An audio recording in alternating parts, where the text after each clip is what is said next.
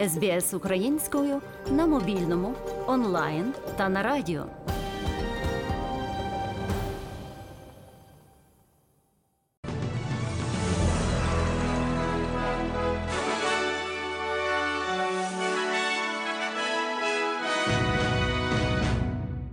Щонайменше троє цивільних загинуло, двоє поранені від ракетного удару, якого завдали російські армійці по Костянтинівці. Стріляли по житловому кварталу, пошкодили чотири багатоповерхівки, готель, гаражі та цивільні автівки. Говорить президент Володимир Зеленський. Ці російські ракети влучили в Костянтинівці, зокрема в чотири житлові будинки. І такий обстріл, на жаль, є повсякденністю наших територій, до яких російська армія дістає ось такими ракетами: Донбас, Харківщина, Південь держави. え?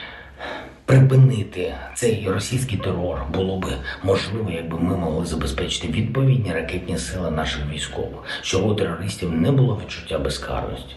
Україні потрібні далекобійні ракети, зокрема для того, щоб прибрати цю можливість окупанта ставити десь далеко від лінії фронту свої ракетні установки і знищувати ними українські міста. Сказав Володимир Зеленський у своєму щоденному зверненні. Повний виклад звернення президента слухайте наприкінці матеріалу.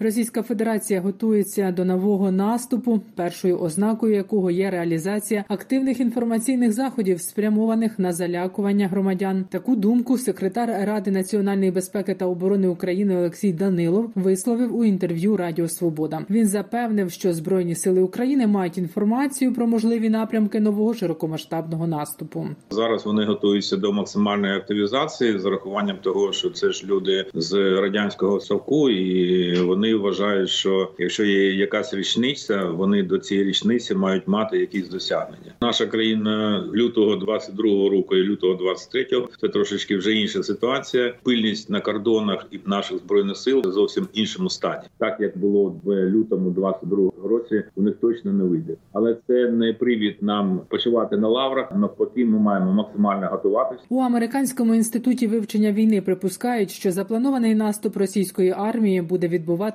у Луганській або Донецькій області. А от нещодавні обмежені російські наземні атаки в Запорізькій області можуть мати на меті розпорошити українські сили і створити умови для наступу на Донбасі. Армія Російської Федерації вже нарощує активність застосування авіації на всіх напрямках. Повідомив Генеральний штаб збройних сил України, незважаючи на значні втрати з метою покращити тактичне положення. Російські армійці продовжують наступальні дії на Бахмутському, Лиманському, Авдіївському та Новопавлівському напрямках на Куп'янському, Запорізькому та Херсонському обороняються. У Білому домі не виключають можливості передачі Україні винищувачів F-16. Адміністрація президента Джо Байдена готова це обговорювати. Про це каналу MCNBS сказав радник Джо Байдена з безпеки Джон Файнер. Ми не виключаємо постачання будь-яких конкретних систем озброєнь Україні. Таке рішення не ухвалюється самостійно. Ці питання ретельно обговоримо із союзниками. Ми намагалися пристосувати нашу допомогу до фази бою, в якій перебувають українці.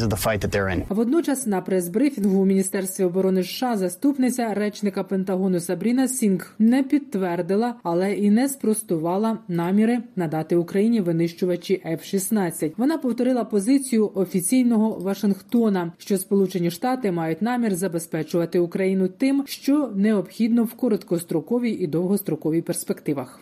Тижня президент України Володимир Зеленський повторив, що після домовленості між Сполученими Штатами та Німеччиною про відправку важких танків до їхніх військ наступним кроком має бути надання Україні винищувачів. Ловці шахедів вже в Україні закуплено шість систем протидії бойовим російським безпілотникам. Це найсучасніші оборонні технології, які захищають стратегічні об'єкти. США. комплекс радарів і засобів глушіння сигналу допомагає виявляти та блокувати безпілотні літальні апарати та випускає свої дрони. Російські спецслужби готують спецоперацію з дискредитації військово-політичного керівництва України. Повідомляють у головному управлінні розвідки Міністерства оборони України. Мета такої спецоперації посіяти неупевненість в оборонних спроможностях української держави серед громадян України та міжнародних партнерів. Це на думку російських спецслужб має спричинити політичну нестабільність всередині країни та зменшити довіру до України з боку міжнародної антипутінської коаліції. У тимчасово окупованій Кирилівці Запорізької області помітили військових з Білорусі. Про це розповів міський голова окупованого Мелітополя, який перебуває на підконтрольній Україні території Іван Федоров, з посиланням на інформацію від місцевих мешканців. У збройних силах України перевіряють цю інформацію. Наразі припускають, що це можуть бути колишні білоруські військові чи білоруси, які отримали російські паспорти і були призвані до російської армії. Говорить начальник об'єднаного прес-центру сил оборони Таврійського спрямування, полковник Євген Єрін. Що стосується е, якихось білоруських найманців, якщо вони там є, то це якась е,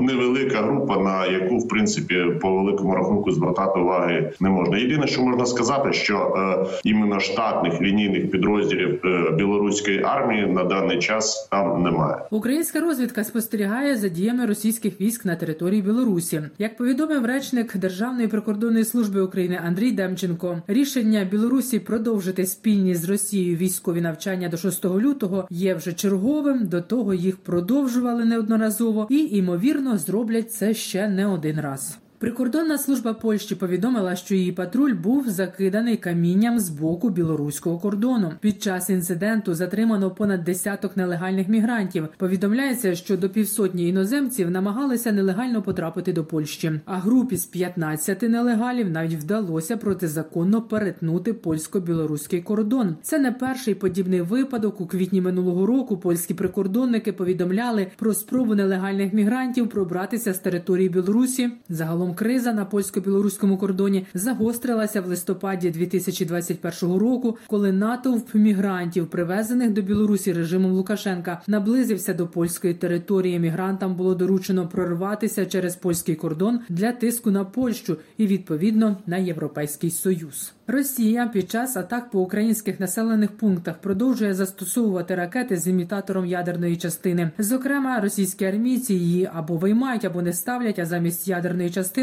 ставлять імітатор, щоб відповідність була за вагою, і це щоб не впливало на аеродинамічні якості ракети. Розповів спікер командування повітряних сил збройних сил України Юрій Гнат. Для чого її використовує? Щоб, по-перше, роззосередити наше ППО. Вона може використовуватися і як хибна ціль. Ну, допустимо, якщо ракети летять вкупі, там 5 штук, із них можуть бути дві Х-55 ті ж самі і три Х-101 летять по маршруту. Для того, щоб виснажувати, роззосереджувати, щоб ми витрачали на них навіть ракети. Навіть така проста банальна може бути причина. Тому їх використовують це тому, що ракет шкода, ракет стає все менше, як калібрів крилатих, так і от власне ракет цього типу. Російські армійці планують налагодити постачання електроенергії з окупованої ними Запорізької атомної електростанції до Росії. Про це повідомив речник Генерального штабу збройних сил України Олександр Штупун. Зараз всі шість енергетичних блоків Запорізької АЕС зупинені, а окупанти блокують їхнє включення. Окупована станція продовжує постійно споживати електроенергію на власні потреби із енергосистеми України. Росія продовжує грабувати за наявною інформацією в Енергодарі з 2 лютого. Ворог створює на атомній електростанції комісію для перевірки двох ліній електроживлення по 750 кВт з метою планування відновлювальних робіт та подачі живлення для транзиту електроенергії із Запорізької АЕС до Росії. Угорщина блокуватиме санкції Євросоюзу проти російської ядерної енергетики. В ефірі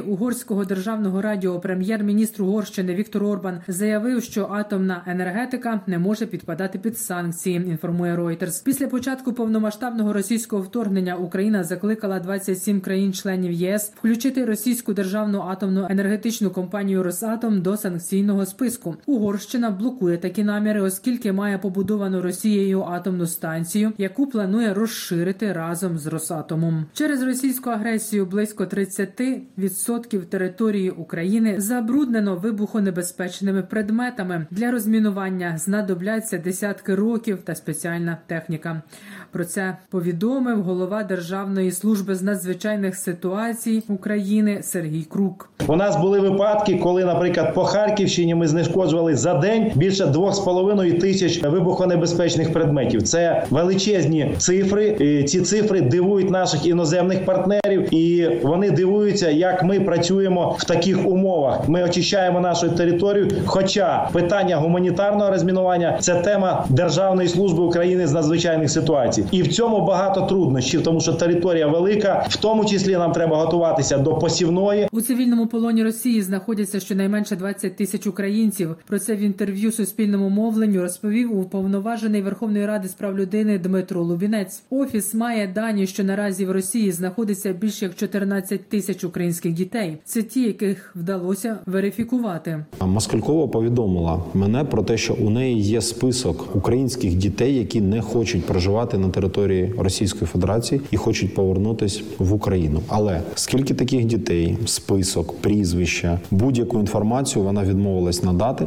і е, запропонувала, що якщо ви звернетесь до мене щодо конкретних дітей, чиї родичі хочуть повернути з території Російської Федерації, то я вам буду допомагати. Тому публічно я зараз звертаюсь до всіх родичів, батьків, знайомих. Якщо у вас є інформація щодо українських дітей, які перебувають на території Російської Федерації, і ви хочете, щоб вони повернулись, будь ласка, зверніться до мене через телефон гарячої лінії, Фейсбук, наш сайт в будь-який зручний спосіб. Надайте нам таку інформацію, і ми запустимо цей процес. Президент міжнародного олімпійського комітету Томас Бах продовжує спроби повернути атлетів з Росії та Білорусі у міжнародний спорт, навіть попри те, що це може бути причиною бойкоту змагань з боку України. Бах заявив: цитую: це не відповідає цінностям та місії Олімпійської хартії виключати атлетів через їхній паспорт. Кінець цитати. Україна виступає категорично проти допуску на міжнародні змагання російських і білоруських спортсменів. Президент Національного олімпійського комітету, міністр молоді та спорту України Вадим Гуцайт повідомив, що виконком Національного олімпійського комітету України одностайно підтримав лист, який спрямував до міжнародного олімпійського комітету щодо питання недопуску спортсменів країни-агресора до змагань. Аналогічні листи відправлені Національним олімпійським комітетам інших країн і міжнародним федераціям різних видів спорту. Коли йде війна, коли гинуть наші люди, коли гинуть наші спортсмени, коли ракети летять на нашу землю, ну неможливо в той час допускати росіян і білорусів під нейтральним прапором на змагання. І ми не розуміємо, 320 спортивних об'єктів вже не існує в Україні. Їх розбомбили. Більше 220 наших спортсменів вже загинули під час війни. Але я хочу сказати, що вони просто не розуміють, що відбувається в нашій країні. Якщо вони приїхали би і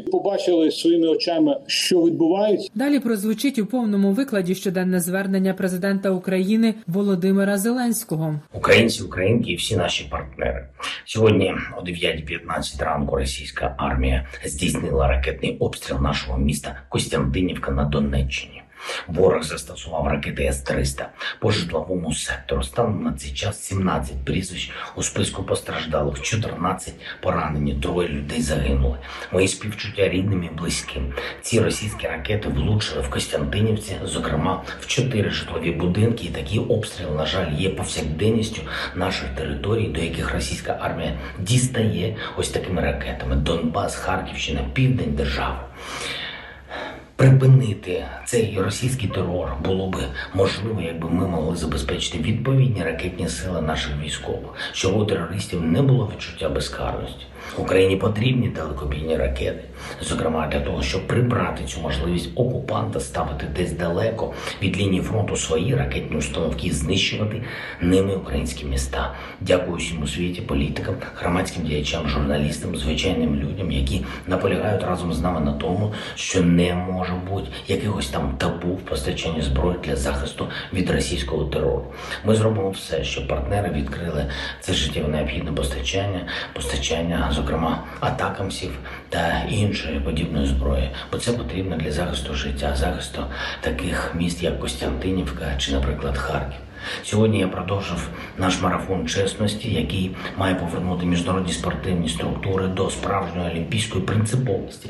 Звернувся з листом до президентів провідних міжнародних спортивних федерацій. Заклад простий, справедливий визначитись щодо рішення міжнародного олімпійського комітету, який, на жаль, хоче відкрити спорт для пропагандистського впливу держави-терориста. Якщо російські спортсмени з'являться в міжнародних змаганнях, то це лише питання часу, коли вони почнуть виправдовувати агресію Росії та використовувати символіку терору. І це також лише питання часу, коли Кремль почне використовувати наявну безпринципну гнучкість міжнародного олімпійського комітету, щоб говорити, нібито світ згодний йти на поступки агресору. Не можна ігнорувати те, що кожного дня Росія продовжує свій терор. Сьогодні я підписав указ про введення в дію рішення РНБО щодо санкцій проти юридичних та фізичних осіб, яких використовує держава-агресор, щоб перевозити залізницею військову техніку та солдатів. Йдеться про 185 компаній та осіб. Їхні активи в Україні блокуються. Наявне майно буде використовуватись для нашої оборони. Ми будемо працювати над тим, щоб аналогічне блокування було застосовано іншими країнами. Я дякую всім, хто нам допомагає посилювати санкції проти Росії і до речі, дякую всім розслідувачам, які викривають шляхи, що використовує держава-терорист, намагаючись обійти санкції. Дякую кожному, кожній, хто ліквідовує наслідки російських обстрілів та рятує поранених. І звичайно, я дякую кожному нашому воїну на фронті, які захищають наші позиції і знищують окупанта. Особливо хочу відзначити сьогодні підрозділи, які найбільш результативно боронять саме Донеччину. Це 21 окремий батальйон 56-ї окремої мотопіхотної бригади. Дякую за стійкість, відбиття російських штурмів, воїни 26-ї і 55-ї окремих артилерійських бригад. Дякую за влучність. 92-га окрема механізована бригада. Дякую вам. Хлопці, дякую всім, хто щодня, щоночі дає для України необхідний результат. І на кожний російський обстріл ми відповімо. Обов'язково. Слава Україні!